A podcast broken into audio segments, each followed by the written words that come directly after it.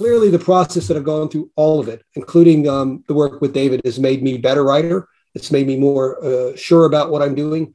This book is a good book. I'm not one of those people that likes to tout his own um, uh, things. This is a good book. The other books are going to be um, are going to be good as well. I'm Don Hall. And I'm David Himmel. And this is the Literate ApeCast.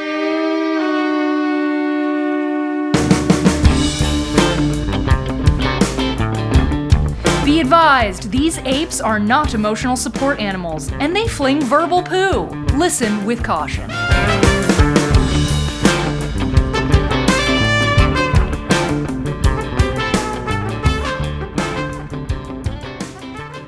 We have a very special guest this week, which I'm super excited about because this um, Brendan Wilson is with us, and Brendan, uh, well, he spent 25 years in the military as a U.S. Army Ranger and paratrooper before uh, retiring as a lieutenant colonel. Then he joined NATO, where he spent 15 years as a defense planner and diplomat. So, like, he's my people, right? I mean, this oh, is. Oh yeah, he's yeah he, he's, he's my guy. He's, right? yeah. he's yeah. You, you hang out with guys like Brendan on a daily basis. It's just you no, hanging and, out with uh, yeah. And, no, but it gets better. So he's a former coach and team captain for the military martial arts competition, uh, the, the military arts competition teams in the 101st Airborne Division and the 18th Airborne Corps. He holds a master ranking in three different martial arts and he won the silver medal in, in the 2009 US Open for Taekwondo. He's also one of the founding members of Aristos. Aristos? Uh, Brendan will correct me on that. Aristos? There it is. Uh, it's a form of martial arts based on classical Greek principles. So he created a form of martial arts. So, like, again, my guy. Like, yeah, and right? we are, and, and the reason, I mean, you, you, haven't really explained it to the audience, but the reason, based on his credentials, is we're talking Cobra Kai today. That's all we're talking about. Right. That's it. Is the, is the Netflix Cobra Kai series. David and I on the podcast have we have a we have a mutual love for Cobra Kai, so I'm I'm excited to hear your breakdown of uh, each season, Brendan. so, but but the truth is, uh, well, I from fiercely agree that the things I just mentioned are, are really awesome bona fides. Uh, the reason that Brendan uh, and I know each other is because once he retired from the military, and you know he re- he he went into film producing and writing. So he wrote and produced uh, two shorts, um, and he executive produced the web series that I was head writer on, Greetings from Prison, which is how we met. Um, and he's now well, he, he's studying. Uh, he's just about to finish his first year of, or his final year of law school, and he's going to take the the bar in July.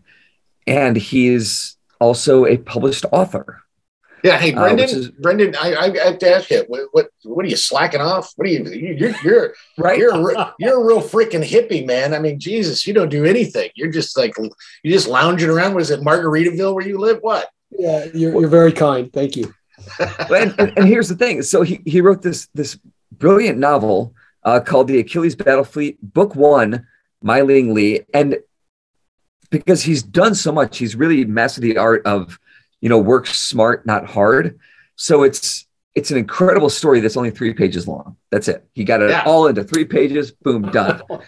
uh, no, all kidding aside. I mean, it is. I mean, to Don's point, Don or uh, uh, Brendan, like the book is incredible, but there's a lot of stuff in here. It's not a long book. It's not War and Peace. It is not uh, Infinite Jest, which Don, I know you'll defend it, but it's a terrible. I book. love Infinite Jest, and I and I I like this is not Infinite Jest, but I do love Infinite Jest. So the only point in Infinite Jest are on the corners of the book. That's it. You know, that's you're wrong, it. but that's okay. So, Brendan, uh, thank you for being here today. Um, you were kind enough uh, to, to reach out to me based on our relationship with Greetings from Prison. Uh, you wanted to publish this book. So uh, let's talk about the book. Let's talk about your experiences. Um, I want to start with um, the inspiration for this because it's a. Uh, why don't you just take a minute to tell us about what, what the book is in, in your own words, and then we'll get well, into you know, what inspired it. Yeah. Yeah. First of all, um, Um, guys, thanks so much for inviting me. I'm really honored to to be on your podcast, um, and it was quite an honor that you had selected me to um, to publish uh, my first uh, novel under Literate, Literate Ape Press. Um, so, you know what what happened with the novel was I didn't really set out to write a novel. Um, about ten or eleven years ago now, um, I had an idea in my head. It was just sort of a scenario. it was a starship comes under attack and the people have to start responding to that. So it was kind of like the idea was in my head and it needed to get out. And I wrote um, what turned out to be chapter one. Um, and then the, the characters just sort of wrote themselves after that. Um, you know, if you read the book, and of course you were the editor, so you have read the book. Um, it has a it has a plot. Um, the plot moves ahead. It works. Uh, but there was no real plan for a plot when I first um, started out. And what I drew upon was uh, my interest in science fiction, um, some of my experience in the military, uh, my experience and interest in the martial arts. But I, I think what I was really kind of after is what happens to people under stress when they have to make difficult decisions that are defining to their character. Um, and I'll just give you a, a quick example you know, Mei Ling Lee has to make tough decisions in combat for which there is no good solution. There's going to come harm no matter what action she chooses. She chooses a course of action, and those courses of action have consequences for her and for other people. And the and the real question is, how does she really deal with that? How does she think about herself after she's had to do some very, very hard things? And I think people in the military, but everybody relates to that because we all make decisions like that. Look at the pandemic, the decisions we've had to make for our health, for the health of our family and friends, for our jobs, for our finances, for the community. Those are difficult and those decisions have a price. And I don't let the reader off the hook or the characters off the hook when that price has to be paid. That's a hell of an answer. Yeah, well, I mean, it's, it's it's it's, it's not like he just wrote it it's not like he just wrote no, last week. He's been he's been working on this for a long time. I'm pretty sure the elevator pitch has uh, been refined.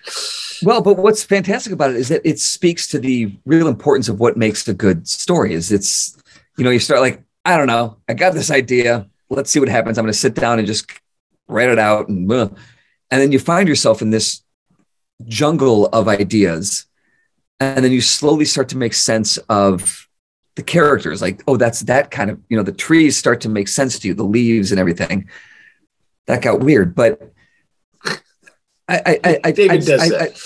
I, I loved what you said that you had no real plot but when you started writing the characters started to take shape and it really quickly while you wrote the book before the pandemic um, and i think for the most part before it, you know the age of Trump, the post Obama, like when the real rift happened before January 6th. Let's just let's just put that go. as a marker, right? That's sure. fair.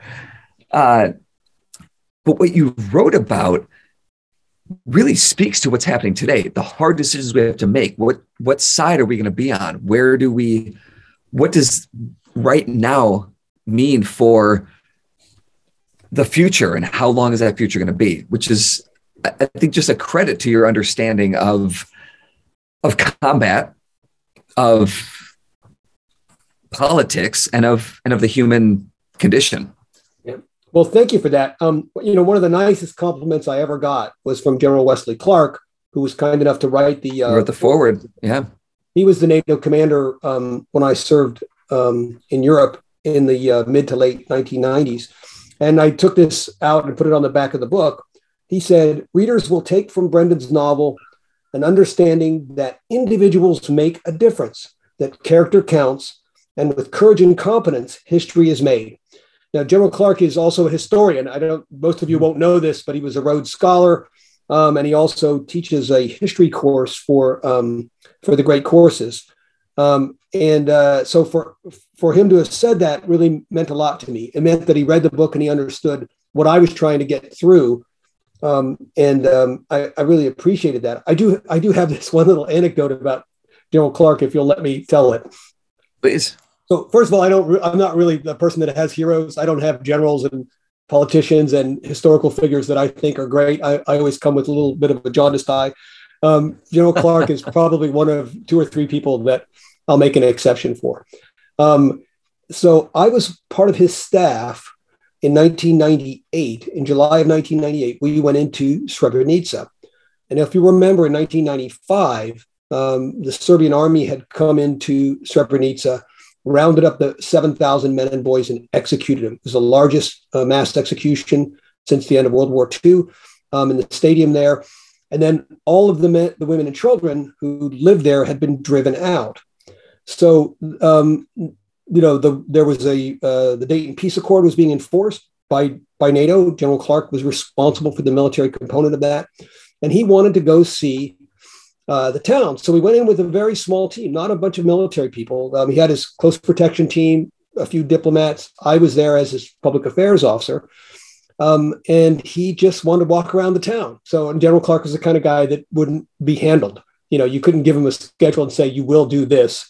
He'll say, yeah, that's right. I wouldn't. He said, what's that over yeah. there? say, oh, that's the unemployment building. Let's go over there. So we're walking around. And um, as we uh, as we pulled up, another busload of people pulled up, and it was journalists under the supervision of the OSCE, which is not a NATO organization. And they had brought in Muslim journalists from Muslim countries and from Bosnia and other areas. And no Muslims had been back for three years. Remember, they'd all been killed or driven out.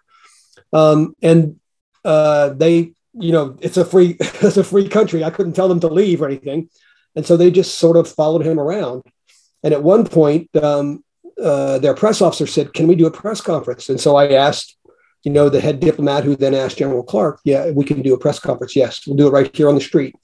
So we stopped on the street and there was probably, I know, I know you guys have done this. There's a bunch of journalists. There was four cameras, maybe 20 journalists. Everyone's got a microphone up and they're asking him questions. And as that happens, one of the security guards comes over to me and says, the interpreters are telling us that the men of the village have told these young boys to pick up rocks and throw them at the general. And I said, What will you do? And he said, Well, we will just get between him and the rocks and then we'll move him out of here, but we're not going to stop the press conference. Uh, so it's not for me to say anything. And then behind him comes an older man and gets up on this little wall um, and he starts to shout at the general in Serbian. And it looks like the man is intoxicated. Um, I mean, my view was it's the town drunk, but that's just me looking at the guy. I'm, I'm not an expert. Sure.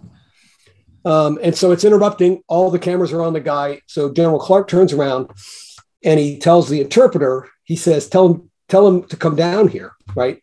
So here's the interesting thing is General Clark actually speaks Serbian. So he knows what the guy's saying, but he's going through the interpreter for the benefit of the cameras and for everybody around him. Um, and he's and the guy says he's not coming down. And so General Clark says, tell him if he doesn't come down here, I'm not going to talk to him. So the guy steps down, right? And remember that everyone's getting ready to throw rocks at him, right? And he puts his hands out in this sort of open gesture, palms up, and he says, What can I do for you? And the guy gets down on his knees. He grabs General Clark's hands and he starts to cry. And he says, We're worried that you're going to kick us out of our homes, which was probably a reasonable fear because they had taken those people they had murdered. Um, and General Clark said, Did you vote in the last election? And the guy says, No. And he said, This is your country, right? You want to stay in your homes? You need to vote in the elections.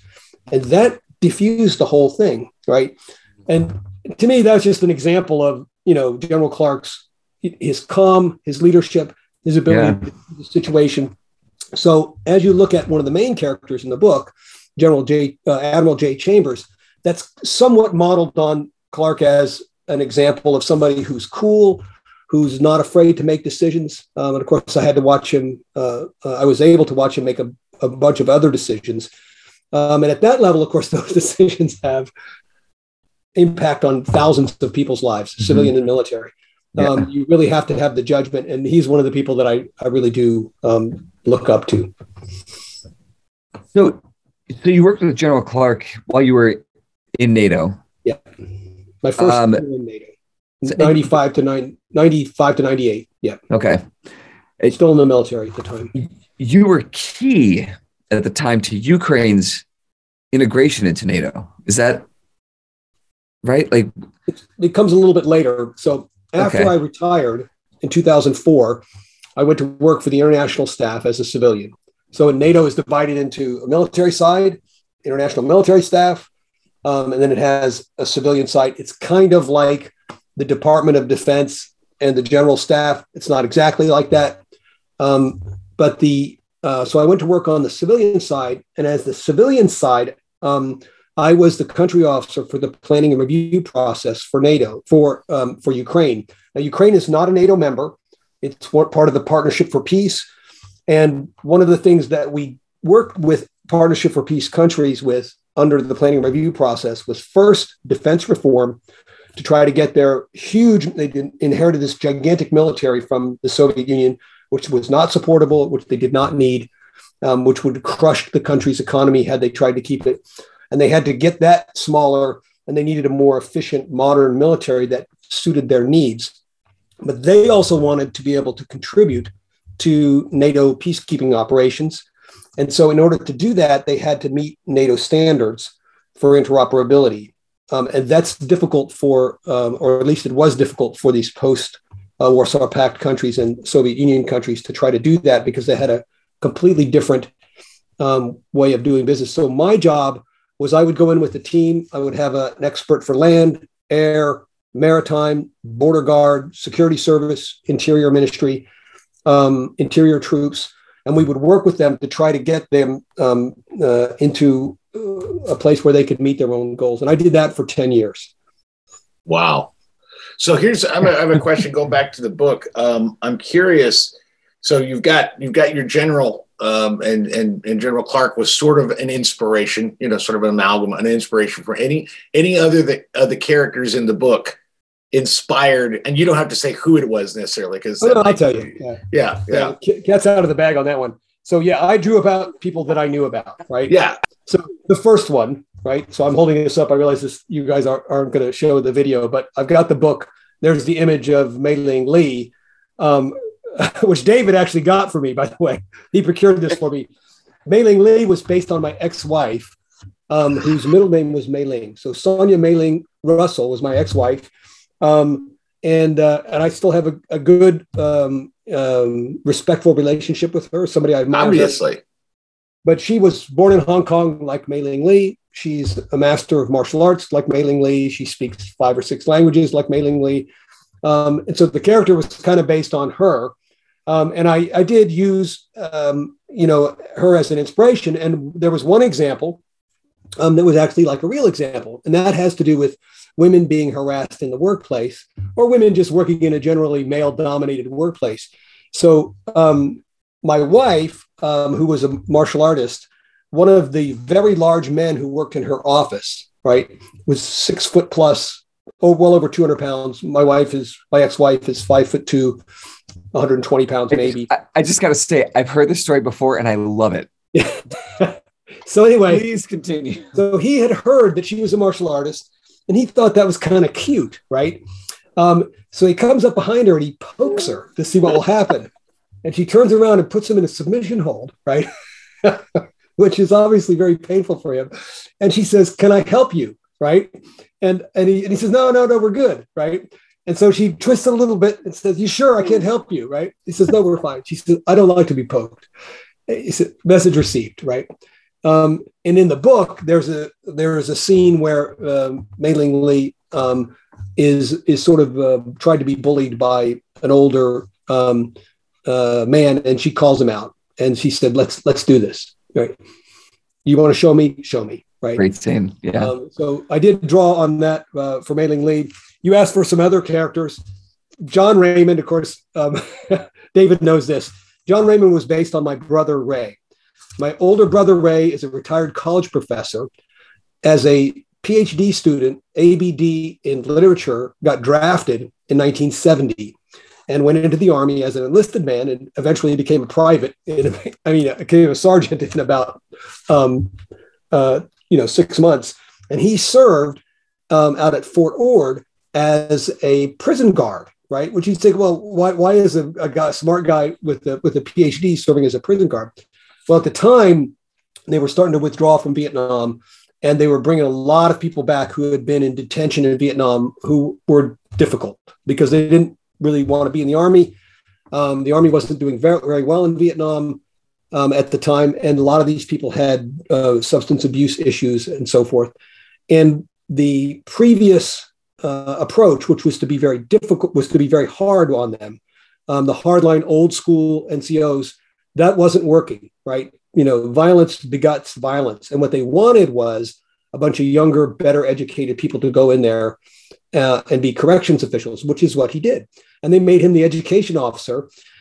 This character in the book, who was originally named um, Raymond Wilson, but then David said, You can't name these people after your relatives. So I changed John Raymond because his middle uh, his middle name is is John, you know, and John Raymond is a scientist.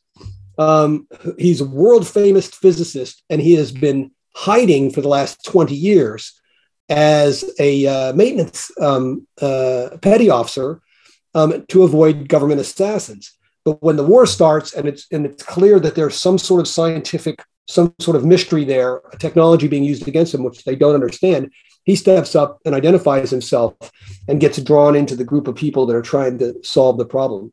So I did use my brother as an example. Um, uh, Jay Chambers, the name Jay Chambers is actually uh, the name of a friend of mine now departed. Uh, he and I were best friends in high school. Uh, when my parents died while I was still in high school, his parents took me in um, we went to college together. We went into the army together. We both went to Ranger School. We both went into the army. Unfortunately, he was deployed into northern Iraq during the first Gulf War, and about um, at, the, at a rate about ten times the normal rate, um, he was he came down with uh, ALS and died from that in 2010. And so um, he was kind of my hero because he was the kind of guy that would just save your life, you know. And, and um, I, so I named it after him after getting permission from his widow. Um, uh, so it was sort of like I used his name, but I also used the character of um, General Clark for that. Charlie Davenport, who is um, the NCO, uh, Marine NCO, who gets uh, direct commission to captain, ends up being a major. Um, that is the name of a friend of mine that I went to high school, um, who went into the Marine Corps, uh, was a sergeant, um, has since got out and, and, and led a different life. Uh, I also got his permission to use his name. interesting little anecdote there. I sent this book to the dean of my law school, right, Michael Clancy, uh, and he read it and he said, "You know, I was an enlisted Marine um, as a forward observer, and there's plenty of artillery stuff in the book, right, during the Vietnam War when I was 17 years old." And he said, "And I got a direct commission to captain, right." and uh, and now he's the dean of the law school. So he's done other things, obviously. Yeah. Um, re- also retired lieutenant colonel from the Marine Corps. So he liked that that portrayal. He thought that was, you know, he told me that he thought that was a good portrayal. Um, Laura Zaccani, who is the nurse practitioner, who's one of the heroes of this, that's named after one of my students when I was teaching martial arts in in Belgium.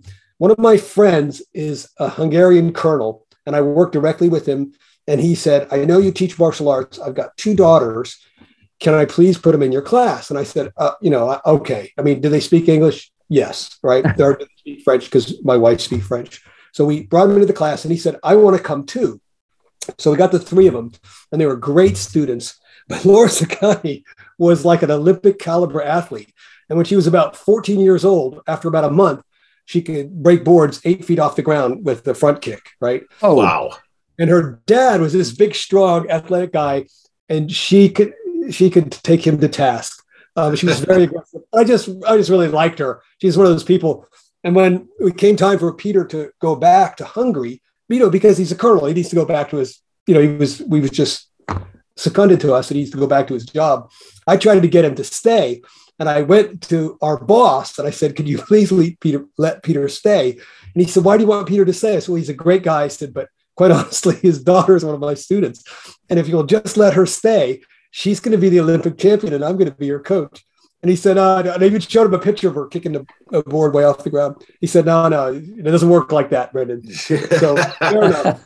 But she went back to Hungary and was the number two person in Hungary uh, in her category for uh, for oh. Taekwondo. Oh. And now she's doing other things. She's at college or doing so. Anyway, those are some of the people that I based the um, the characters on. But again, I just wanted to sort of bring out my my for so for example the the way that the language is written for the Hungarian speakers who speak English, I use the same kind of diction, the same kind of timing.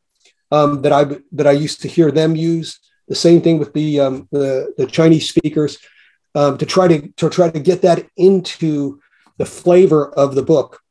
Um, one of the most wonderful things that ever happened, as of course you know this, David, is we got um, uh, we got Harmony Zhang to to be the voice actor um, for the audiobook, and she is magnificent. Um, yeah, that, all those characters beautifully. That's a that was such a, an interesting part of this project is well putting a, a, a dog ear on, on on harmony for a second is brendan you were so committed to getting this book right. And, and as you know seems like an obvious thing to do but some people just like i don't know i just want to get it done and they get it out there. You were so committed to getting it done right and getting it and, and marketing it the right way. That's that's the big thing is writing and publishing a book is one thing. Marketing it is a, an entirely different thing. Making it available to the audio listeners was a, was really important to you and it should be for all published books you know right now. So when we went to find the right voice for the book it was tricky because there are it's an internet i mean the character is an international cast. Yep. So, you know, we we didn't want to get the you know there's a narrator and then and have to cast a bunch of different voice actors. Um, excuse me. We wanted to find the right person that could do all of that could tell the story the way that I, in, my mind, as I was editing this thing and helping it, you know, to get it out there was.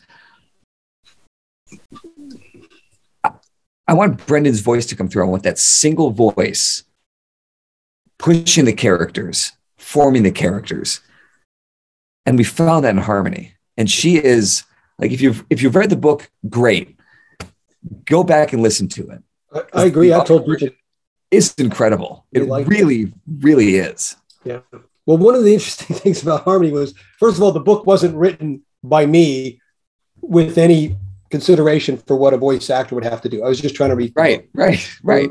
Some of the dialogue is difficult. Um, the court martial at the end has 11 different speakers. I know. And they're all different. You know, some are East African, uh, some are Chinese, some have Southern accents. Um, and, uh, and, and so she, she just nailed that. I mean, it's very believable as you're listening to it. You know, you're not distracted by the fact that she has to do male voices, you know, older men who are in their 60s or 70s, um, uh, young women of course, and uh, Harmony's also native Mandarin speaker. Of course, none of the book is in Mandarin, but some of the characters are Mandarin speakers speaking in English with an accent. And that cadence is something that she nails. She knows that, right? And she also knows how to pronounce Chinese names correctly, which I don't. So um, that's the kind of surprise. go, oh, is that how that's pronounced, right? Uh, so I thought she just did a great job. We were so lucky to get her. But she um, nailed and then the other German, uh, the what is it? Um, Bavarian, probably, yeah. Yeah, the Bavarian act, like she nailed it. I mean, on yeah. the first, she just on, on her submission, on her audition. So you guys have like, sold me because oh, I've read cool. the book. I've read the book, yeah. but I, I now I actually do have to to get the the audio because yeah, it sounds, it's out there for, you, for like two dollars or something. If yeah, yeah, I, I, I, was actually just looking it up. So here's I've, I've got a couple of questions uh, that I'm going to ask you. So, it, it, how how long did it take you to write this book from soup to nuts? Okay, about seven years. Well, soup to nuts. Yeah, about ten years. It was about okay. seven years. I had a, a version done. Yeah, I had written at a time that I was very busy. Um, you know, my work day probably I was probably at work at my desk at six o'clock in the morning till ten o'clock at night. I was about three months a year in Iraq. Um, probably another three months in different different countries and so I wrote it when I could. So I wrote it on the bus, uh, so, on the train. So your advice to any any writers that go, I just don't have enough time to write, is uh, suck it up. Uh, just just get well, the job done. I've become a little bit more sympathetic in the last three years because I've been trying to get through law school. Apparently, not as smart as I thought I was, um, and that has been all consuming.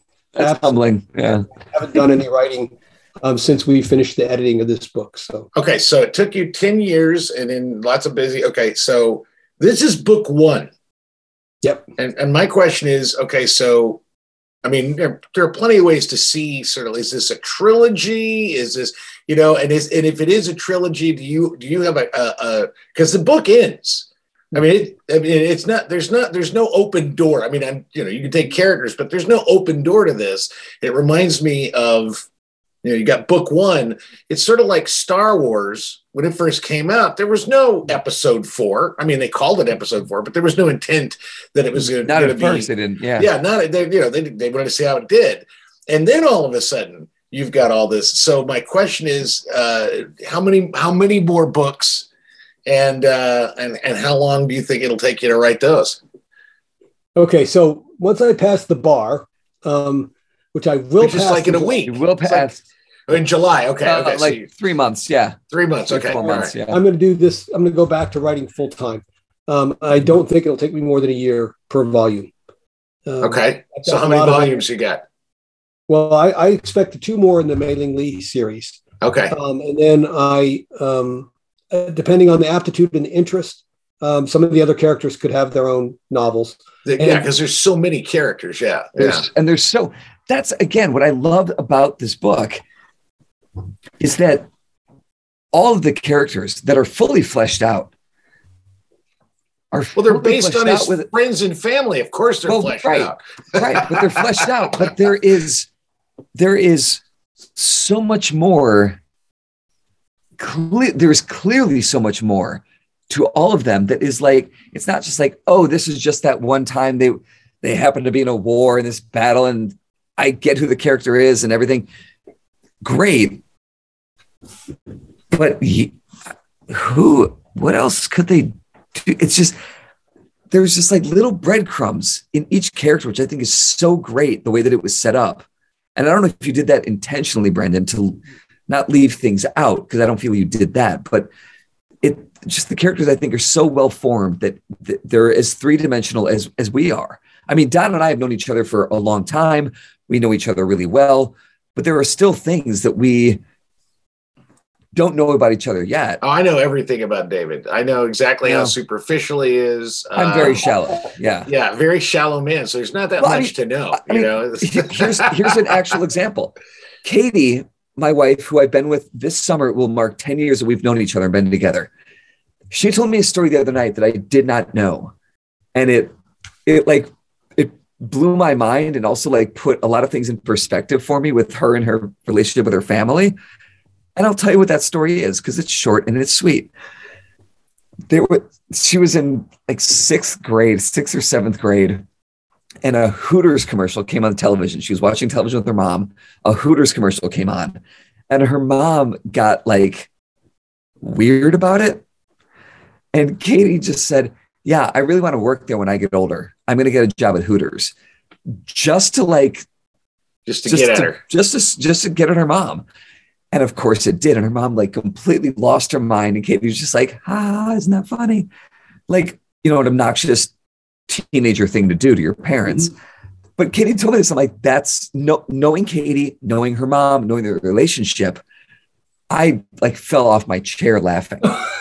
and I but I had never heard that story before. Yeah. And it just so and then knowing David, and see, this is how well I know David, is in she told the story. The next day he came home with a Hooters costume for his wife to wear. So yeah. Yeah. I, no, I didn't. He did. I didn't he actually did. do that. no. All right. No. So uh, I bought one on Amazon. It'll be here in a couple yeah, days. yeah. So, so Brendan, here's my question because uh, one of the things that uh, yeah, and you talked about book sales and and you know and we and, and David's mentioned a little bit about marketing and things like that. And one of the things that we've noticed at Literate Ape, because we didn't initially, this wasn't why we started Literate Ape, was to help authors get their books out there. That was not that was not our agenda. Um, and it just started to become more and more apparent that the the the whole process of getting an agent and query letters and and and and you know the gatekeeping of what what people will publish or what they won't publish and how long that takes is that ultimately it's just sometimes sometimes it's just better to say i'm going to take the reins for myself as seth godin says i'm going to pick myself and i'm going to i'm going to self-publish and then i'll i'll deal with the rest of it yeah. so i guess and obviously you and david have had a, a relationship a working relationship in the past what was it like? And don't spare his feelings.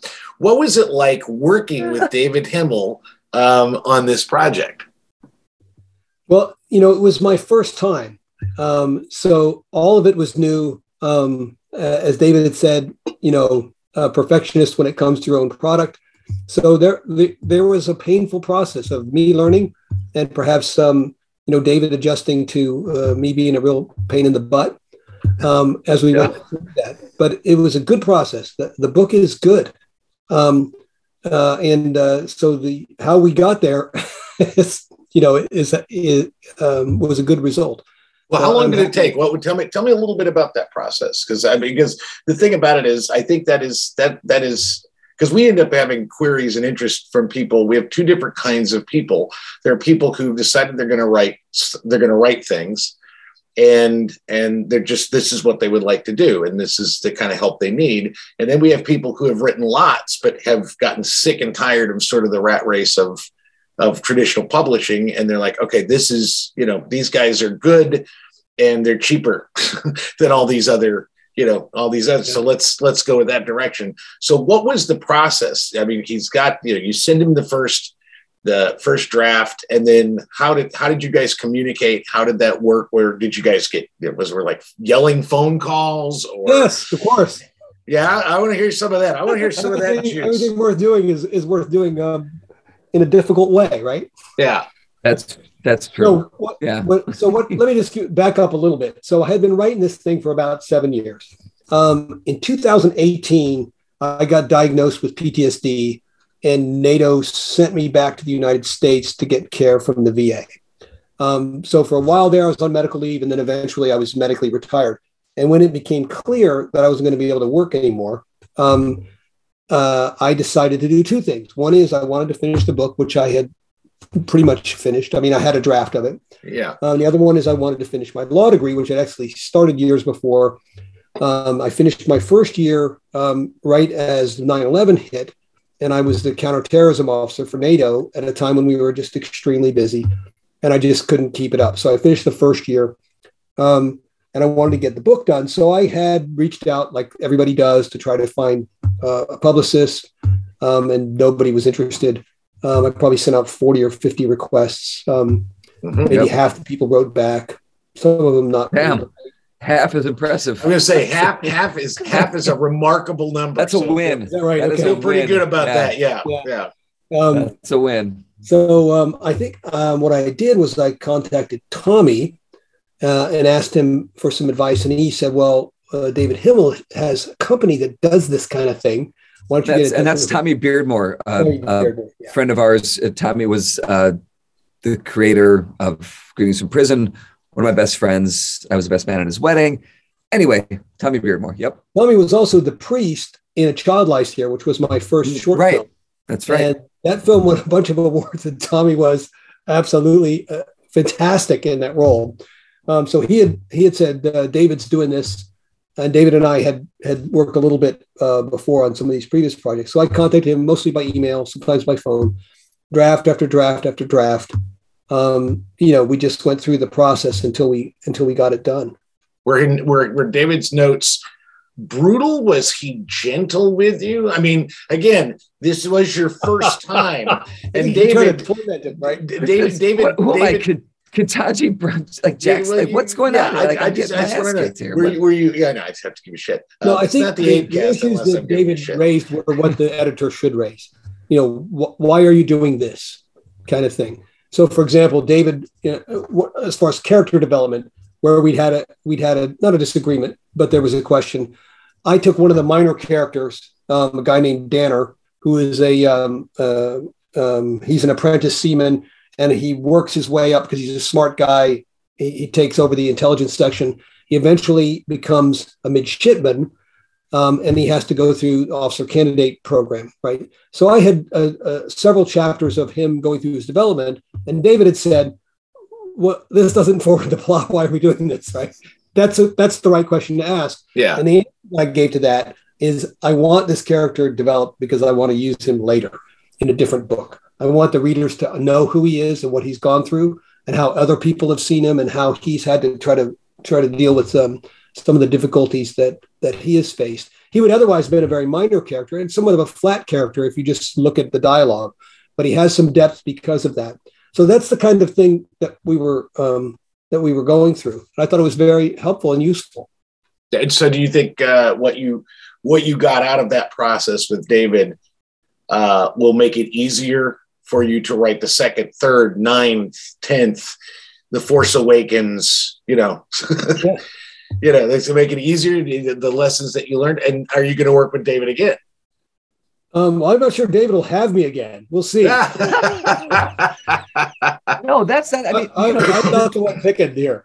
Um, beggars can't be choosers. Um, clearly, the process that I've gone through, all of it, including um, the work with David, has made me better writer. It's made me more uh, sure about what I'm doing. This book is a good book. I'm not one of those people that likes to tout his own um, uh, things.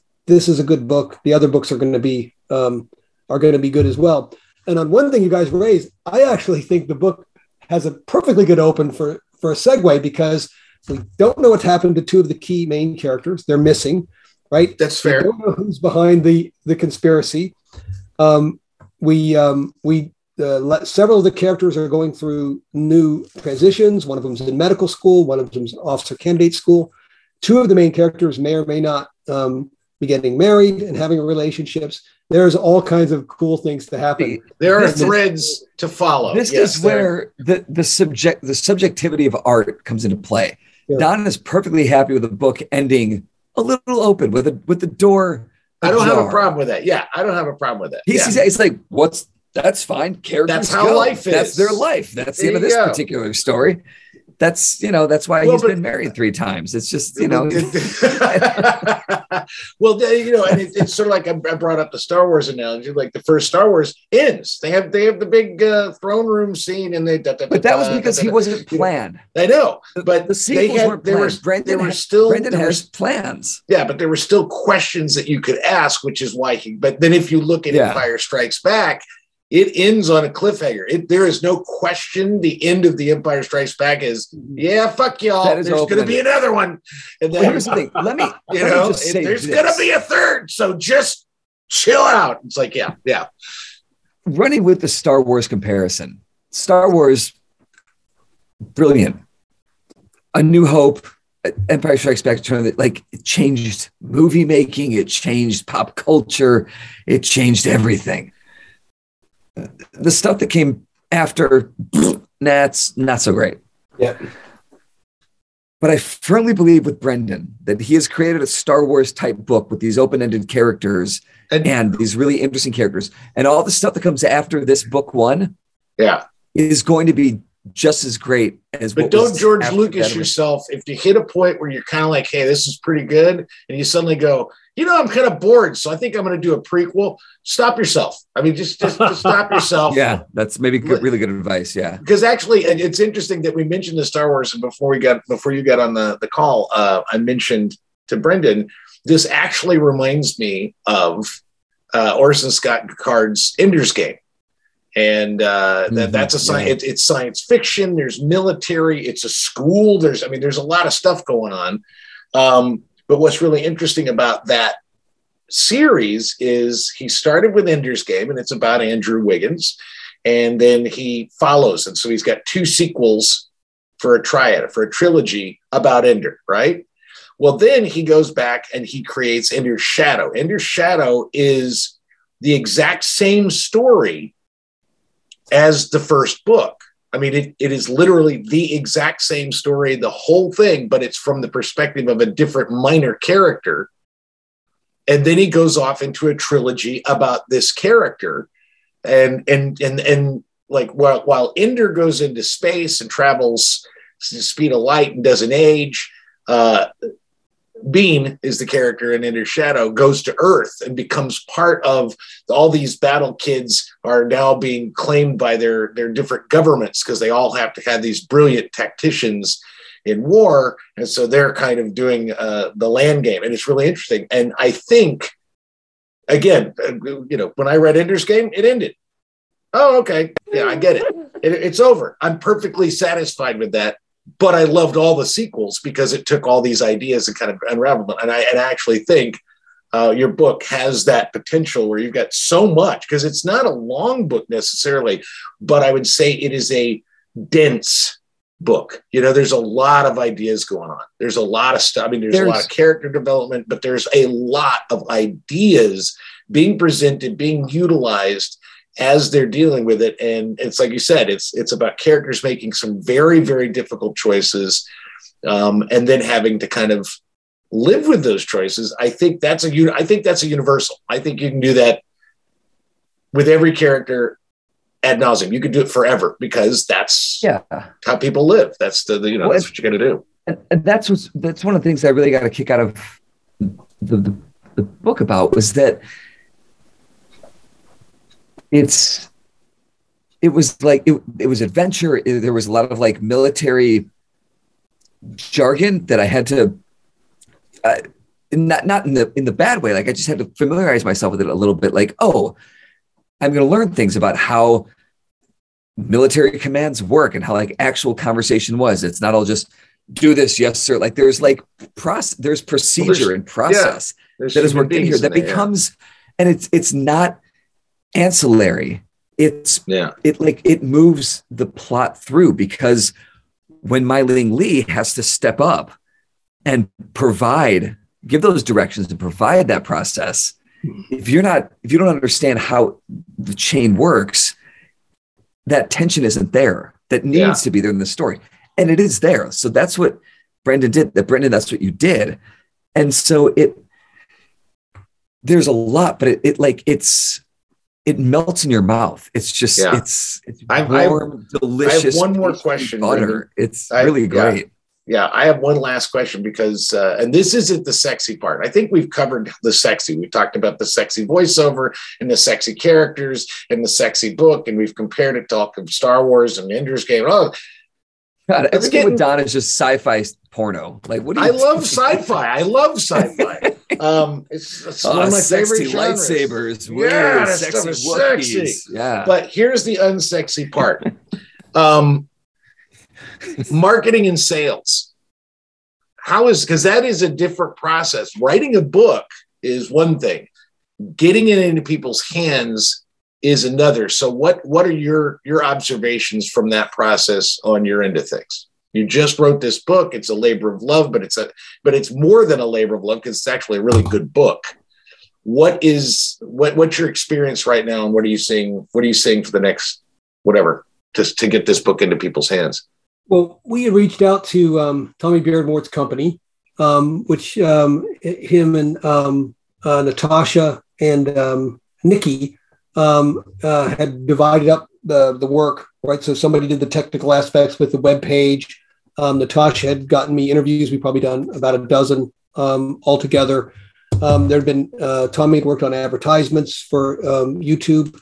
One of the problems that we had was even though Chicago should be a good market because of the pandemic, we weren't able to do book signings and and that kind of thing.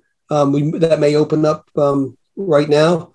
Um, so, and what I had done is um, I sent the book out, um, inscribed copies to influencers, um, friends, people that I knew, people I knew from the military, uh, people that I knew overseas, with the, the hopes that they would spread it by word of mouth um, and I think right now uh, the book sales has been pretty modest so far. It's been out since October.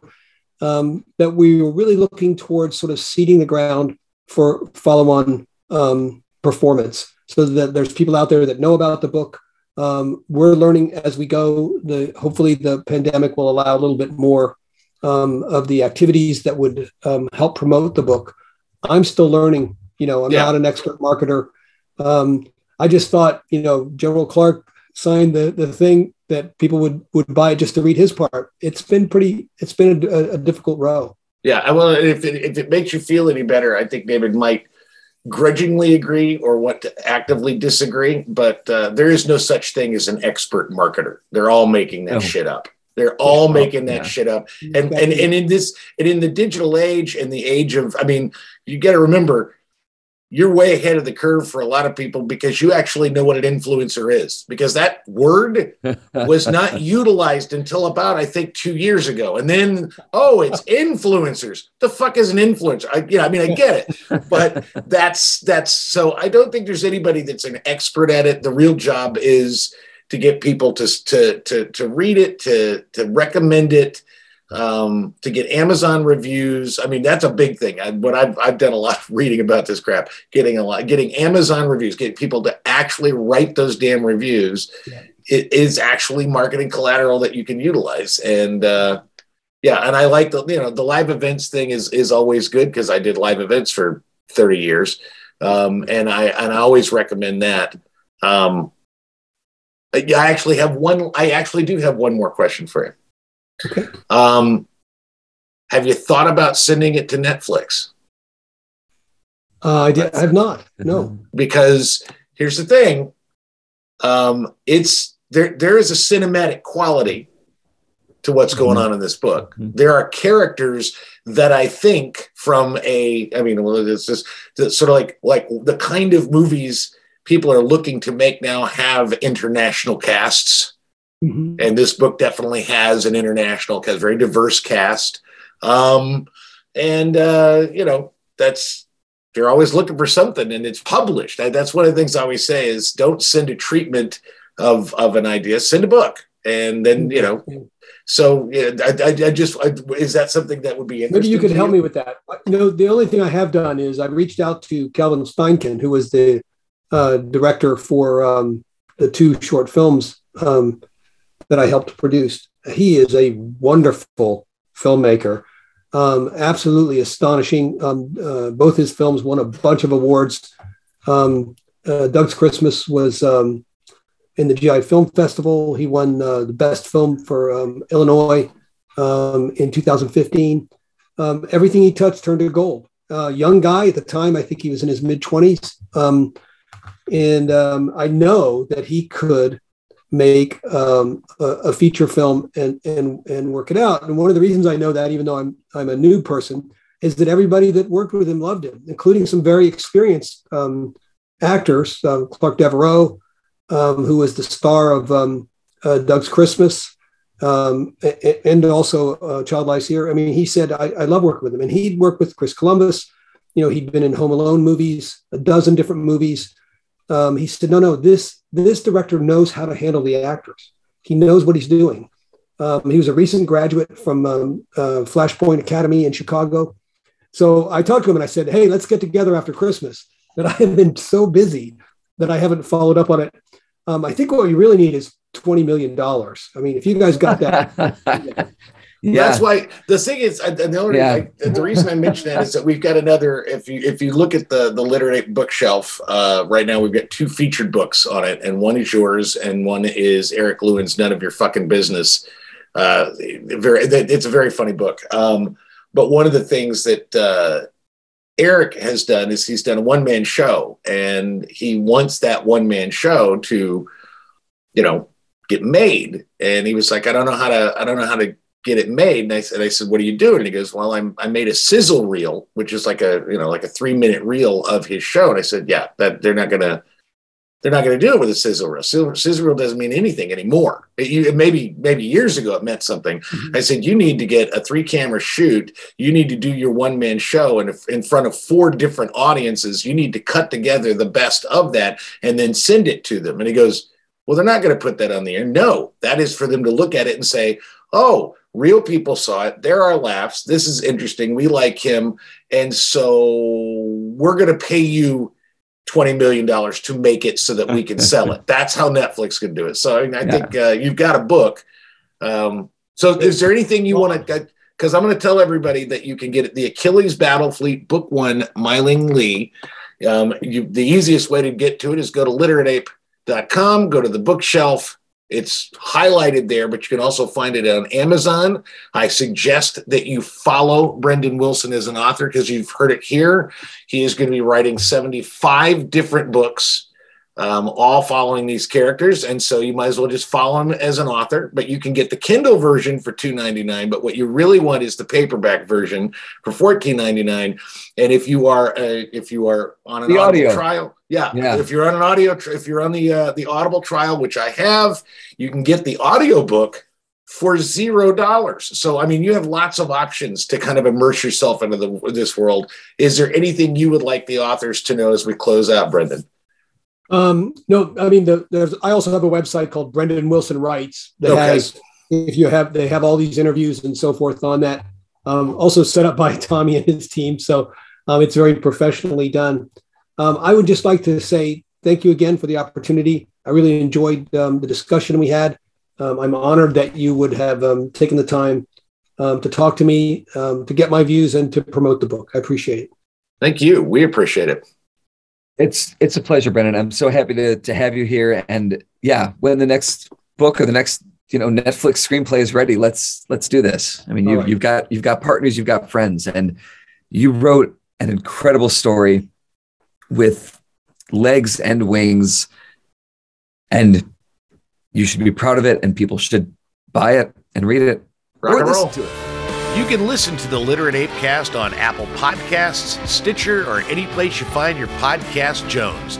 If you enjoy listening to two white guys holding court, review or share the show on your own platforms, or throw us a few bucks on Patreon. For more information about Literate Ape, go to literateape.com and check out the rest of our podcasts, all of our writing, and our events. Music on the Apecast is courtesy of Mike Vinopal and Locomotive. You can find them all over Chicago and online at locomotiveband.com.